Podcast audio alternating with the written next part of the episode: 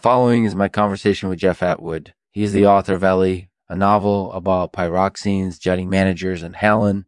It's an incredibly satirical book about the current state of the world and how this year has been a big year for change. Yeah. Jeff and I discussed the book, how it came to be, and what people can expect from it. So, if you're someone who's interested in satire or 2017, y- y- you in general, I highly recommend giving Jeff's podcast a listen. Thanks for listening. This show is made possible by Ben Lagunes. Hey, Jeff. Thanks for joining us. Oh, no problem. It's always a pleasure to chat with you, Lexman. So, tell us a little bit about your new book, Ellie, a uh, novel about pyroxenes, jutting managers in Hallan.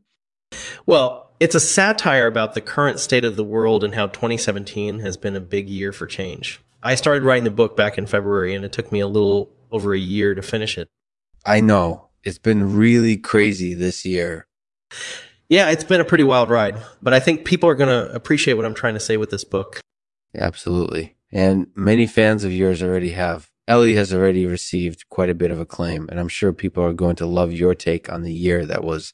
Yeah, I definitely hope so. I'm really proud of how the book came out, and I can't wait to hear what people think of it.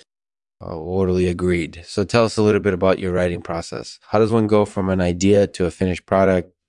Well, that's kind of a difficult question to answer. I guess you could say that it starts with an idea, and then I try to figure out how to make that idea into a story. And after I've established the story, it's actually pretty easy to write the actual prose. That makes sense. And is the Ellie character based on anyone in particular? Yeah, she's based on a lot of different people. But I think there are definitely some elements of my personality in there too. That's definitely true. And so I'm sure people will be able to identify with Ellie in some way or another. Yeah, that's definitely been my goal with the book. Uh, I wanted people to be able to connect with her and her story. Absolutely. And I think you've done a great job of achieving that. So tell us a little bit about the 2017 2 general. What has been your favorite part of this year so far? Well, there are so many different things that stand out to me. But I think my favorite moment has definitely been the rise of the, the Me Too movement, 2 movement. Absolutely. It's been really powerful and important, and I'm sure it'll continue to make progress in the years to come. Yeah, I think that's definitely true. And I think it's also shown how much power women have when they band together. We can make a real impact when we stand up and speak out against injustice.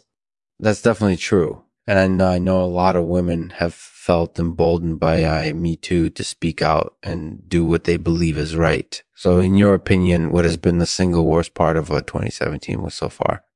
Oh man, that's a really tough question. There are so many bad things going on right now, it's really hard to pick just one. But I suppose my favorite thing about this year has got to be the rise of Donald Trump. Seriously. That's pretty surprising to hear. I don't know if I'd say that Trump is the best thing ever, but he's certainly done some pretty terrible things during his time in office.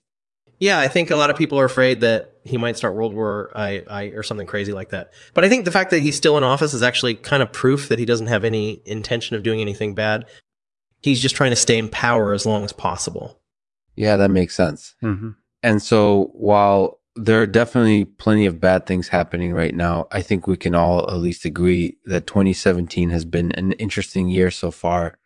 Thanks for joining us, Jeff. We really appreciate your perspective on the year. Thank you, Lexman. Here's a poem Jeff shared with me about the year 2017.